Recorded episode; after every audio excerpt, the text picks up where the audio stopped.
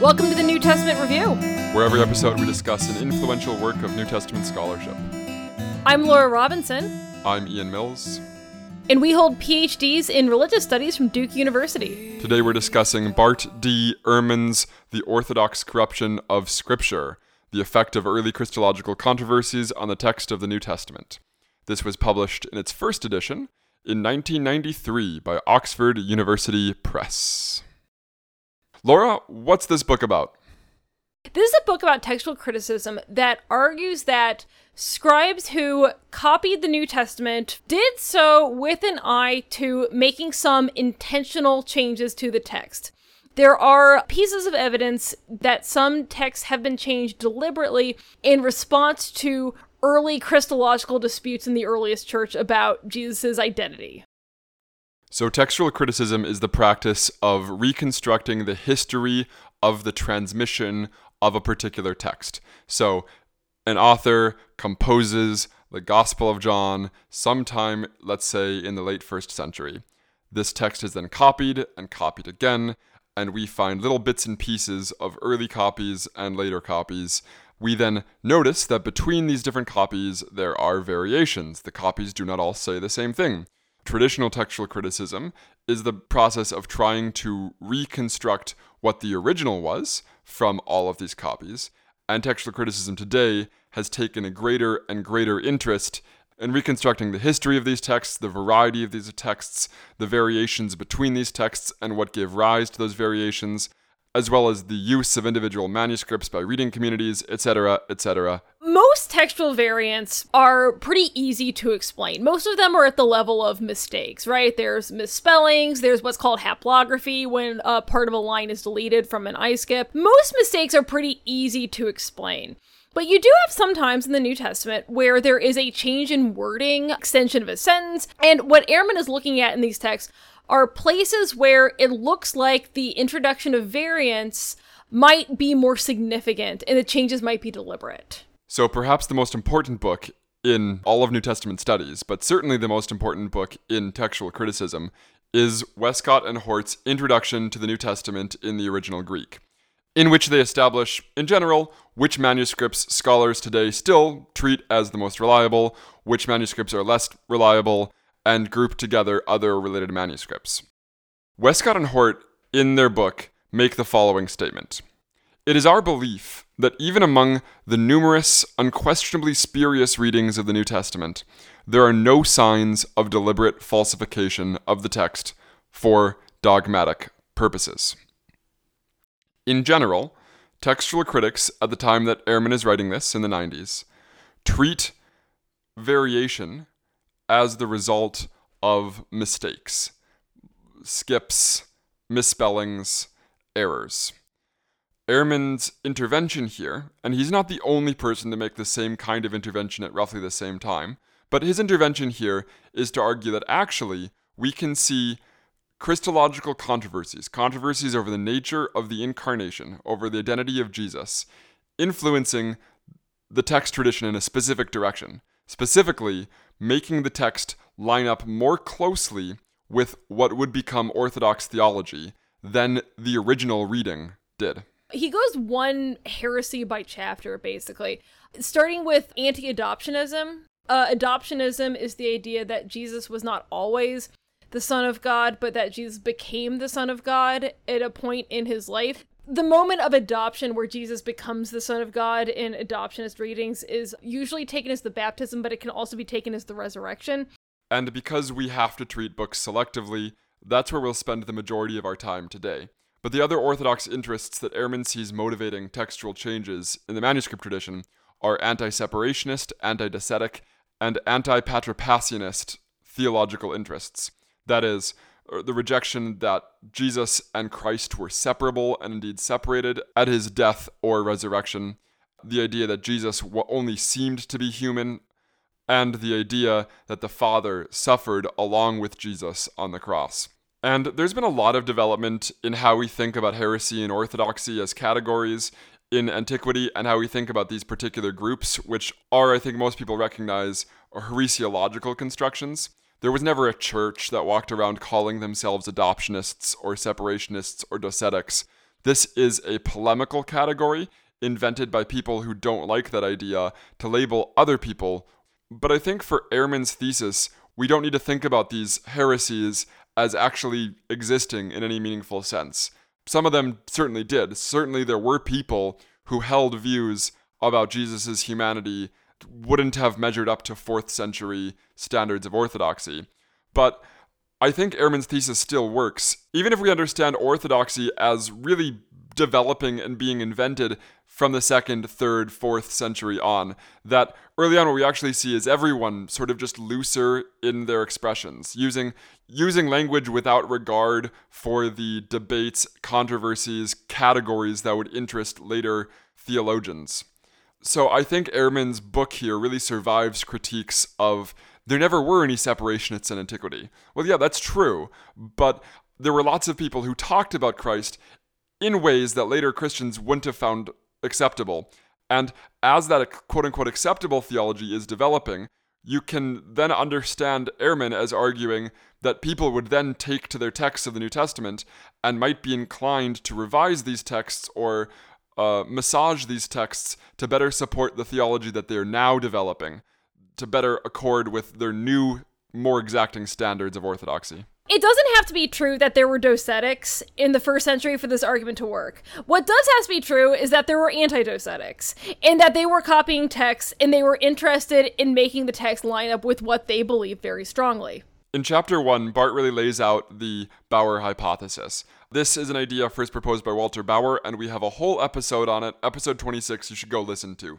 Basically, it's this idea that orthodoxy wasn't an established given thing that always and everywhere dominated and represented majorities of Christianity. That in fact, there was a diversity of early Christian theologies, and the victory of orthodoxy is something that was achieved through theological controversy, through all variety of contests and competition. Specifically, for Ehrman's project, a contest that involved books. Which books count, and what form of those books are we going to use? Orthodox interpreters and theologians often accuse heretical thinkers and heretical writers of changing scripture to say what they want it to say for their position to work. So, for example, Dionysius of Alexandria is quoted in Eusebius's history as saying, It is therefore no wonder that some have attempted even to falsify the scriptures of the Lord when they have done the same in writings that are not at all their equal. Orthodox writers are throwing around accusations a lot that heretics are changing the scripture to say what they needed to say for their heresy to work. What actually seems to be the case is that this is something Orthodox writers are doing too, that Orthodox scribes are, in fact, making alterations to the scripture to support Orthodox Christological perspectives. And by mirror reading Orthodox authors' defense of themselves, we can get a good sense that their opponents, who we might retrospectively called heretics, were accusing Orthodox Christians of altering the text as well. Both sides are accusing each other of changing the text. It would be remarkable, suggests Ehrman, if then this activity that both sides are accusing each other of left no trace in the manuscript tradition, as Westcott and Hort seemed to believe. So this brings us to chapter 2, which is where Ehrman talks about anti-adoptionist corruptions in the text. Again, adoptionism is the idea that Jesus was not always the son of God, but that Jesus became the son of God at some point during his human life. This is often uh, said to be perhaps his baptism or perhaps his resurrection. So Ehrman covers probably about a dozen variants in each chapter of this book. We can't do all of these. What we're going to do is we're going to single out some particularly influential arguments of his, some that he spends more time on than others, and you'll have to go to this book to get the rest. So let's start by looking at Luke 3:22 in a variant in readings of this passage.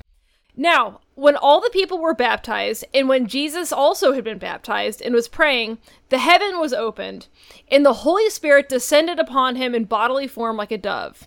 And a voice came from heaven saying, Either you are my son, the beloved, with you I am well pleased, or you are my son, today I have begotten you.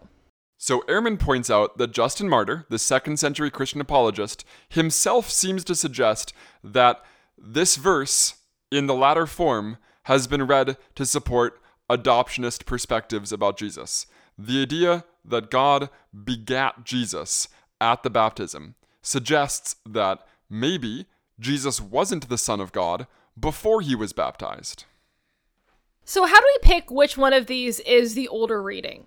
So, a thing that's important to note when we talk about textual criticism is that textual criticism is not a head count, right? It doesn't matter if we have 10 manuscripts and seven say one thing and three say another, seven doesn't necessarily win because if you copy a mistake seven times, it's still a mistake. We have to apply some standards to try to get at which reading might be more accurate. So, Ehrman likes to group the evidence we use to evaluate text variants under three headings what he calls external probabilities, which is which variant is better attested, and we're going to put an asterisk next to better because that's complicated. Second is transcriptional probabilities, which variant was more likely to be produced by a scribe, and what he calls intrinsic, but I prefer authorial probabilities, which variant is the author more likely to have produced? That is, which accords best with the author's attested vocabulary, theology, etc. So, in terms of external probabilities, obviously there's factors to consider like the age of the manuscript, right? If a variant only shows up in 9th century manuscripts and we have 2nd, 3rd, 4th, 5th century evidence, that's probably not a very good attestation for that variant reading. You also have how widely distributed is the attestation for this manuscript.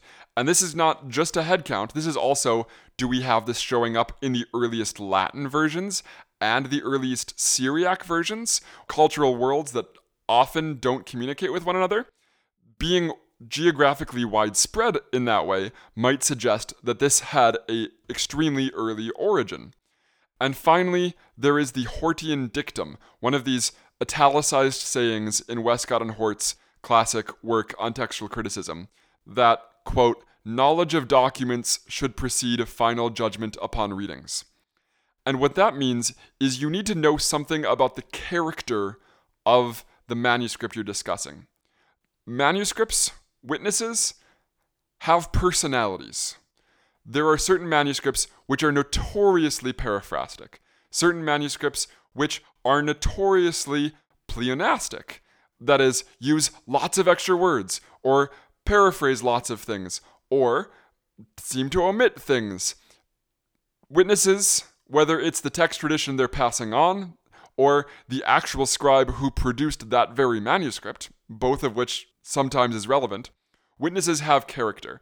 And so, if you can determine, on the basis of readings that you can be confident in, that one manuscript should generally be preferred over another, and this is what Westcott and Hort did for us, then when you come to a unclear case, you come to a difficult case, you can then know which of the two manuscripts is probably more reliable. If it's in general more reliable, you should prefer it in the unclear case over the manuscript which is generally less reliable the next one is transcriptional po- probabilities. This is the question of is uh, is one reading able to explain another? Can we see why a scribe would look at one version of a text and then change it to a different one? So a really good example of this is a place in Mark 1 where uh, when Jesus interacts with a, a man with leprosy, and the leper says to him, uh, If you're willing, you can make me clean. And Jesus has some feeling and then cleanses him and sends him on his way. There's a not well attested reading where Jesus is very angry at this, he, that he was incensed and said, I am willing to be clean, and then sends the man away. But the dominant reading is that Jesus is very compa- is Jesus feels compassionate. Well, like Jesus being full of compassion said, I am willing. So, which one of these readings is more likely to explain the other? It doesn't make a lot of sense that scribes would generally look at Jesus being compassionate in the situation and change it to being angry. The uh, the the reading of anger is more difficult, more confusing. But but it makes a lot more sense that people would not know what to do with an angry Jesus and would change it that way, right?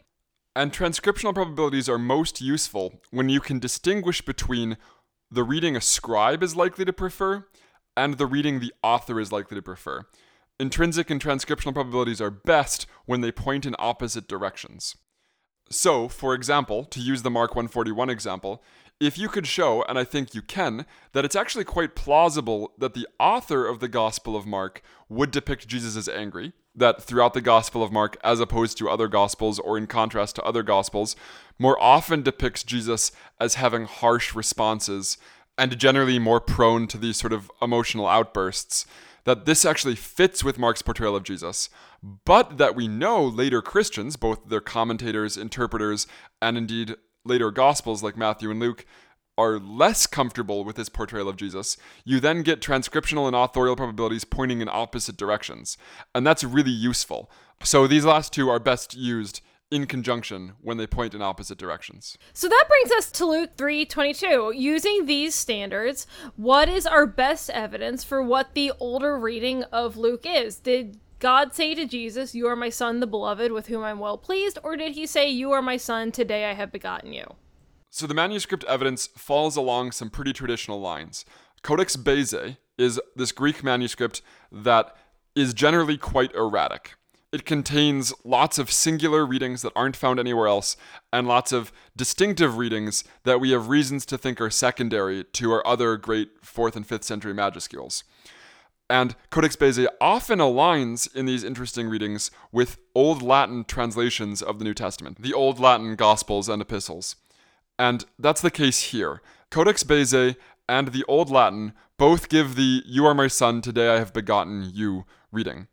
As opposed to P4, the only second and third century piece of evidence here, a papyrus, and Vaticanus and Sinaiticus, two of our most reliable, most consistent, what used to be called Alexandrian manuscripts.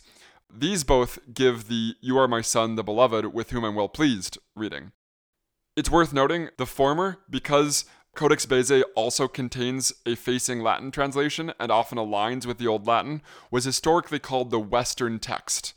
This has been somewhat problematized because Western readings also show up very frequently in the Near Eastern Syriac text. But in this case, the Syriac actually supports the Greek majuscules, the Greek manuscripts, as does indeed the majority of later Byzantine manuscripts. So what you have is a couple frequently erratic Western texts, and the Old Latin, up against virtually every other manuscript, including the most reliable and the majority of the manuscripts.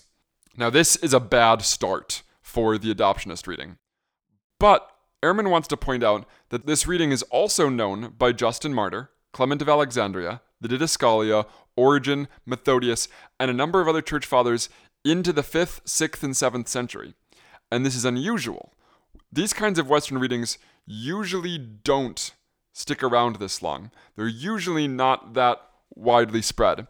So, Ehrman's question with respect to the external probabilities is how is it that we have this very early, widely attested manuscripts and patristic citations that gets completely and totally obliterated in the subsequent manuscript tradition, such that all other manuscripts disagree with it? His suggestion is that this might be a place where we actually go with the unreliable manuscripts over the more reliable manuscripts based on patristic citation and the considerations we're going to consider after this. The next thing at issue here is transcriptional probabilities. Transcriptional probabilities is which change is the scribe more likely to make. The thing that's interesting here is that scribes are very prone to harmonization. This is a place where a lot of changes in text come from, is trying to make scriptural text sound more like each other. The issue with this is that both readings could be plausibly explained with harmonization. So, you are my son, the beloved, with whom I'm well pleased, would be a good harmonization with the other two synoptic gospels that have this phrase when Jesus is baptized. But the other one, You are my son, today I have begotten you, is from Psalm 2. So it's also scripture, right? And this is a verse that shows up in Christological context in several places in the New Testament. So both are reasonable harmonizations for a scribe to make because they both have similarities to other texts in Christian scriptures. Yeah, harmonization is one of these scribal tendencies, things we know scribes like to do, but it doesn't help us here, at least not initially. Now, Ehrman's argument that the Western text, the text that sounds more adoptionistic, that that's original against the other one, is that if harmonization to Psalm 2 was a scribal tendency, we should also expect to see it in the Markan and Matthean baptism narratives. We should also expect to see Psalm 2:7 showing up occasionally at least in some manuscripts of Mark and Matthew at the baptism scene, but we never do. So I'm not really sold on this argument because there are other places where harmonization is definitely what's going on, but it doesn't affect the synoptic parallel for that exact same passage. Explaining why harmonizations like this affect just one gospel probably has something to do with the early transmission of these gospels as separate books and the fact that lots of text variants get introduced early on um, and what we have is just the reverberations of that early textual variation preserved in lots of later manuscripts. But that's complicating things. Let's stick with Ehrman's argument for a second. So, the third element of this is authorial probability. So, this raises the question of Does Luke suggest anywhere else in his gospel that Jesus' identity is the Christ emerged throughout his life? Instead of being something that he was immediately born with was this something that might have emerged? Because if so this might suggest that there's this adoptionist element in jesus' baptism because this is an idea luke does not disavow and Ehrman, of course, is going to answer yes. He sees, for instance, in Acts 13, exactly this happening. And we bring you the good news that what God promised to our ancestors, He has fulfilled for us, their children, by raising Jesus, as also it is written in the second psalm You are my son, today I have begotten you. Here we see in Acts the author applying exactly this same psalm, Acts 2, to Jesus' resurrection, speaking of Jesus' resurrection as the day that God begat Jesus. This also shows up in uh, the sermon in Acts 10 37 through 38. This message spread throughout Judea, beginning in Galilee after the baptism that John announced, how God anointed Jesus of Nazareth with the Holy Spirit and with power, how he went about doing good and healing all who were oppressed by the devil, for God was with him. Now, the reason why this has adoptionist overtones is because that phrase, how God anointed Jesus of Nazareth. The word anointed is, of course, the root word of the word Messiah, which is the word for Christ, right? So this is this idea that God appoints Jesus as Christ by anointing him at the baptism with Holy Spirit and power. In each of these passages, we see the author of Luke Acts comfortable describing Jesus' identity being formed, Jesus' special status as not being something that just existed at his miraculous conception in Luke 1 and 2, which the author of Luke certainly also believes, but being willing to speak of later moments, additional moments in the life of Jesus as Christologically significant. It's worth noting that Ehrman doesn't need to argue, and I don't think he is arguing, that Luke Acts is in fact adoptionistic. All he needs to argue is that it's comfortable with the kind of language that later Christians would associate with adoptionism. And for that reason, later Christians who are opposing what they understand as adoptionism are uncomfortable with the language being used in Luke Acts. Ehrman argues that a scribe at some point came across this phrase that God says to Jesus at his baptism, Today I have begotten you, and was worried because this language was hitting his ear as adoptionist and made the deliberate change to alter the text to eliminate that possible reading from this passage. Not that Luke was himself an adoptionist and later readers were not, but that the meaning of this language had now become loaded and needed to be changed. Okay, we're going to do these latter chapters relatively quickly. Chapter 3 is about the quote unquote separationists, Christians who seem to speak of the Christ and Jesus separating. This idea that the divine part of Jesus was separable from the human part. Again, I think this is actually a category that Ehrman himself made up, and there's no reason to think anyone ever identified this way. But we did recover from Nag Hammadi a number of documents which fit this sort of characterization we see in Orthodox polemics. And a verse that I think is really interesting with respect to this theological controversy is Hebrews 2 9. The author says, At present, we do not see everything subject to them, referring to mankind, but we do see Jesus, who was made lower than the angels for a little while, now crowned with glory and honor, because he suffered death, so that, by the grace of God, he might taste death for everyone, or, without God, he might taste death for everyone. The first text, which is almost certainly what your New Testament prints, is attested by basically all our best manuscripts. The second text, which you might find in a footnote, is found in three random minuscules, often Byzantine texts. the Latin Vulgate, the Syriac Peshitta, and notably for Ehrman, it's found in the text of Origen of Alexandria. At first glance, the external evidence seems to be terrible for the variant reading. It's just so poorly attested. But there is that little Origen thing, right? It's the uh, it's the it's the thing that makes this something that you have to actually stop and look twice at. I interrupt this fascinating textual criticism content to bring you our first ever kinda sorta ad read. that is, we were asked to promote this upcoming conference, New Insights into the New Testament, a conference being hosted and put together by Bart Ehrman and many scholars who we've worked closely with, have good relationships with, or have admired for many years from a distance. This conference is specifically geared at people who might not be professional Bible scholars and want to get a chance to learn from professional Bible scholars. And if you enjoy this podcast and the kind of books that we talk about, this is probably right up your alley. The conference itself is going to be from September 23rd to 24th. So uh, you can go to the website bartehrman.com if you would like to sign up, and there's a link there. And this entire conference, in fact, is online. It's going to be happening during the day on these two days, entirely online. Particular favorites of mine from this list are, of course, Mark Goodacre, my advisor, and Ian's will be speaking there. Uh, Hugo Mendez from UNC, a wonderful John scholar, will be speaking at it. I really, there's no one on this list I don't love and whose work I don't read constantly. But there's so many great people there. Amy Jill Levine is going to be speaking there if you're interested in issues of uh, Judaism in the world of the New Testament. Dale Allison, classic Matthew scholar. Candida Moss, whose work we've covered on this podcast before, Jodi Magness, who is an archaeologist working at UNC Chapel Hill and, and writes fascinating work on the history of the New Testament time period and ancient Judaism.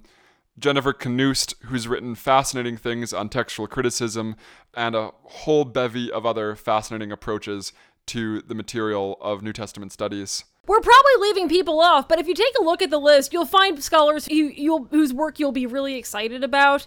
I think this looks like an amazing lineup, and I would highly encourage anyone who is interested in the academic study of the New Testament to go. It's going to be accessible, it's going to be interesting, it's going to change your mind about things. I think this is going to be a really cool conference. The more difficult reading here is obviously apart from God, right? That Jesus died apart from God. There's a lot of difficult theological implications from this, right? The idea that God was somehow not with Jesus when he died or had abandoned him. There's a lot of reasons why this reading is more difficult and therefore harder to explain as a transcriptional change. In authorially, there's a lot of interesting detail that the author of Hebrews really likes the word choris, which is without or apart from, um, and uses it significantly more than any other author. And by contrast, the author of Hebrews doesn't really use grace language very right. Chariti uh, the phrase uh, by the grace of God, doesn't otherwise appear in Hebrews. So it does seem like by the grace of God is somewhat against the author's usual style and is harder to explain as a transcriptional mistake. Now, there's a feature of this variant that doesn't come through in the English. Hopus chariti theou, by the grace of God, and choris theou sound very different in English, without and by the grace of, but they're very close to each other in Greek. So in this case, it's a real possibility that this is a slip of hearing, or perhaps a memory slip, or, and we'll talk about this later, maybe a scribal proposal that got copied into the text based on similar sounds the, ev- evidence aside from attestation alone is interesting. And Ehrman argues that the reason why this is changed is a deliberate change to move away from separationist theology. The idea that Christ and Jesus are separate beings, and Jesus, the human, the humble element, died this humiliating death apart from God. That's what Ehrman argues is the is the impetus behind this change to get rid of this possible heresiological reading. And this brings us to chapter 4, the anti docetic motivation for variant readings. So, again, Docetism is another one of these heresiological categories. It comes from the Greek word to seem, dokeo. You can go back and listen to our Elaine Pagels episode where we talk about the kinds of Christians who might say that Jesus only seemed to be human. And In this chapter, Ehrman is going to draw attention to a number of passages that seem to emphasize Jesus' corporeality and Jesus' authentic humanity, that seem to emphasize how viscerally, physically, corporeally human Jesus was. And while we're only going to zoom in on one of these, it's interesting to note that many of these apparent anti-docetic variants are what we call Western non interpolations. They are variants that have more or less the same distribution of witnesses.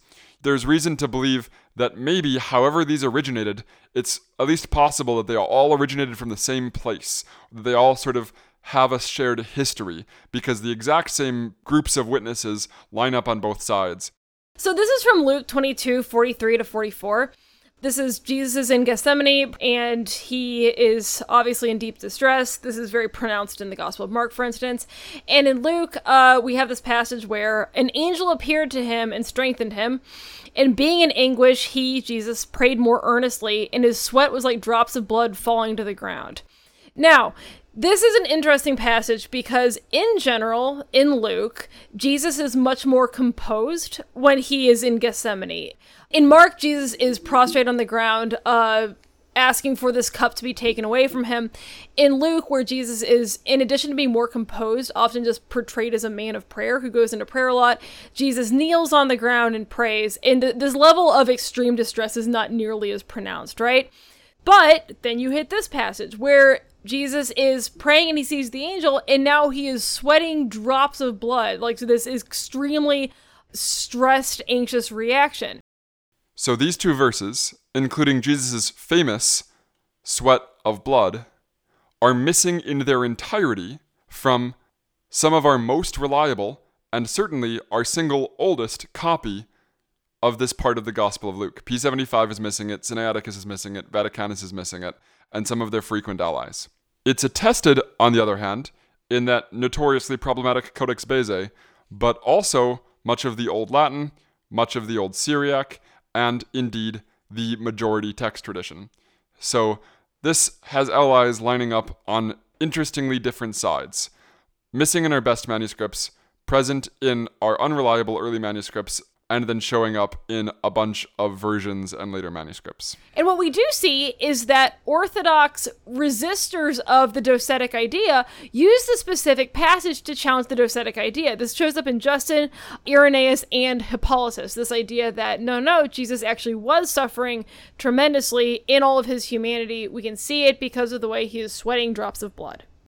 Yeah, Ehrman uses redaction criticism to show there's a marked tendency in the Gospel of Luke to play down or in many cases, completely erase Jesus' suffering. Luke is using Mark, and when Jesus cries in, in Mark, or falls down on the ground, or weeps, or cries out, those get deleted or turned into places that instead show Jesus' composure and control. Perhaps the most obvious, famous example is Mark's cry of dereliction. My God, my God, why have you forsaken me? becomes, Into your hands I commit my spirit.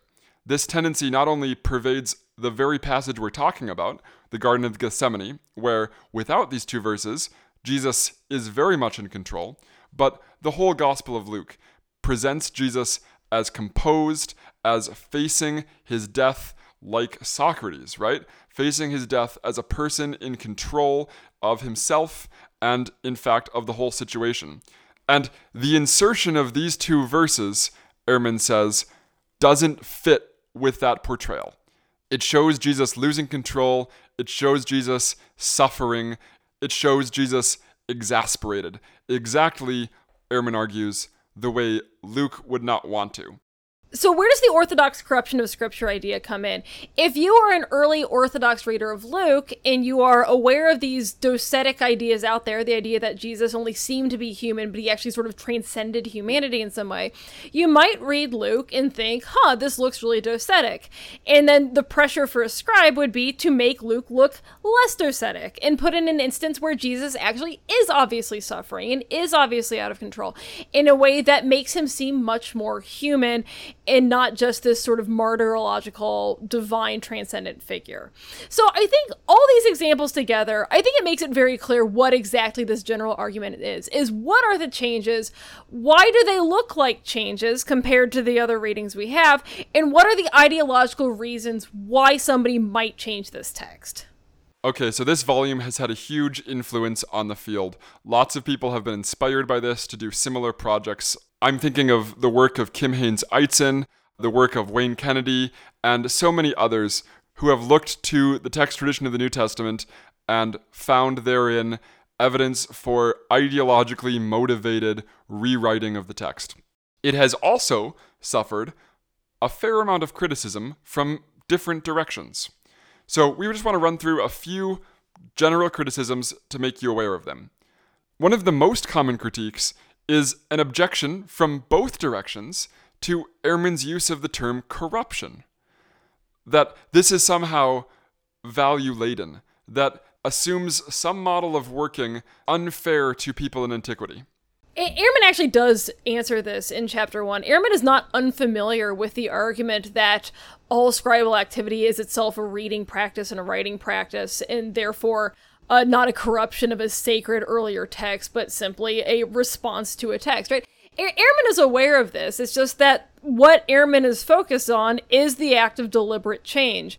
Even if you think the language of corruption is loaded, the point is not that Orthodox scribes messed up the text of the New Testament. It's that they changed it. They did deliberately change it. Ehrman acknowledges he's being ironic. He's going for a catchy title. He t- discusses this. And in Ehrman's defense, this term may be loaded, but it's not anachronistic. This is the kind of language people in antiquity used to describe the kinds of activities Bart is discussing. So I'm not troubled by this objection. It's also worth noting that this these theses have found a wider audience uh, through the popular version of this book, which is misquoting Jesus. Uh, that Ehrman went on to write a popular version of this, where this book faced all new critiques. Uh, this this time more from a uh, biblicist religious community that were angry at the idea that the Bible was not reliably copied throughout history. Right. So a lot of times, if you've seen critiques of this idea, sometimes that's where they're coming from. It's notable, though, that Ehrman's project assumes that scholars can reliably identify which version of the text was older and even original, which is something that often gets lost in polemics against Ehrman. That he's actually being much more conservative here than someone like David Parker or other people who have continued to talk about texts as living traditions. I want to briefly discuss two more lines of critique. One has shown up in several places. I'm thinking of a particular piece by Tommy Wasserman, where he argues that Ehrman's thesis is problematized by the fact that particular manuscripts don't show coherent theological agenda. You can find within a manuscript one interpolation that's supposed to support a particular theological agenda, and then a reading that Ehrman associates with the opposite theological agenda that the witnesses themselves don't seem to be coherently advancing the project that Ehrman is ascribing to them. And Bart's response to this has been that he never claims that the manuscripts that survive are themselves the site for the scribal interventions that he's positing. That is, Codex Bezae isn't the manuscript where all these readings first got introduced. Rather, Bart thinks that most intentional variation emerged in the late first and in the second century, and that the witnesses we have are much later manuscripts that show the mixing of different textual traditions, and so inconsistently represent these earlier interventions by scribes. My sense is this isn't a really a powerful argument either way. And lastly, I want to mention the work of Ulrich Schmid, who has, I think, argued pretty powerfully in a series of articles that there's not a lot of good evidence from antiquity to suggest that scribes made intentional changes in the act of copying. That the people who were themselves responsible for copying were in fact reading and rewriting the text actively as copyists. What there is a lot of evidence for is those copyists mistaking reader's notes and other kinds of marginalia for corrections and emendations, and introducing some of that, sometimes by accident, into the text itself. So, for instance, one common piece of marginalia you find in manuscripts is lectionary notes, that is, where to start and stop reading for a church service. And there are places, Schmid has noted, where these lectionary notes and other similar comments get copied into the New Testament text. I was going to say, Ehrman deals with some of these in his Hebrew section if you want to look at this in action. And this, according to Schmid, actually presents a much more plausible account of how meaningful variation, at least in a number of cases, is introduced into the text tradition of the New Testament. That you don't actually need to think of someone intentionally coming to rewrite the text of the Gospels.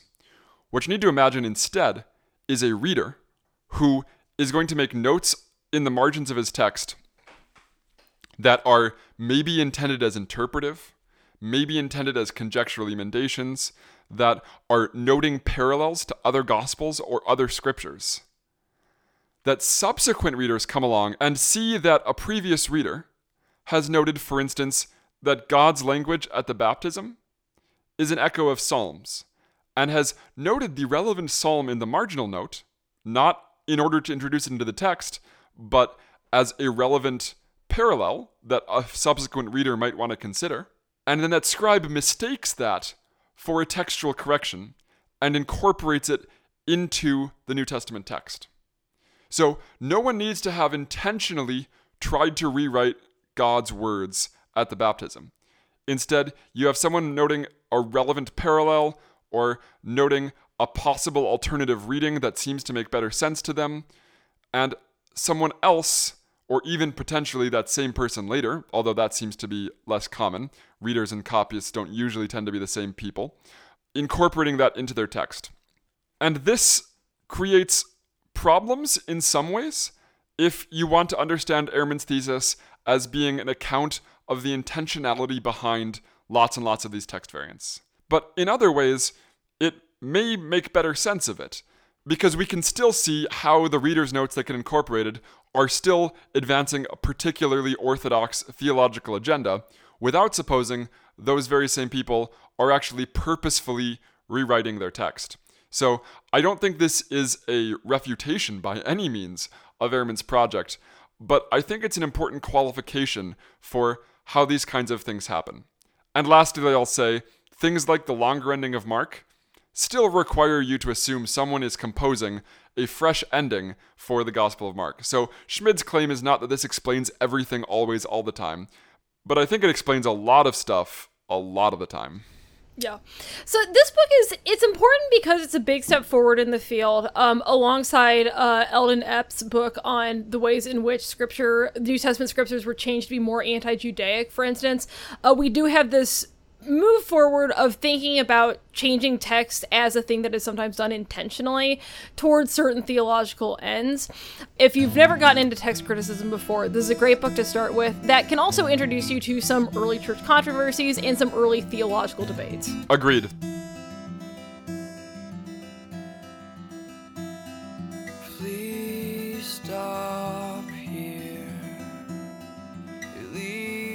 Do you think we should have acknowledged that we used to drink beer in Bart's living room once a month.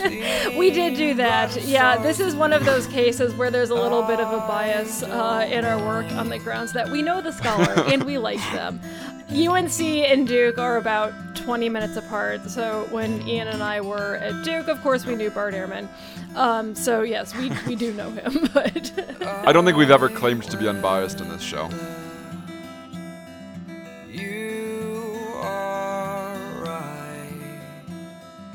I'll run further to the dark, hopeful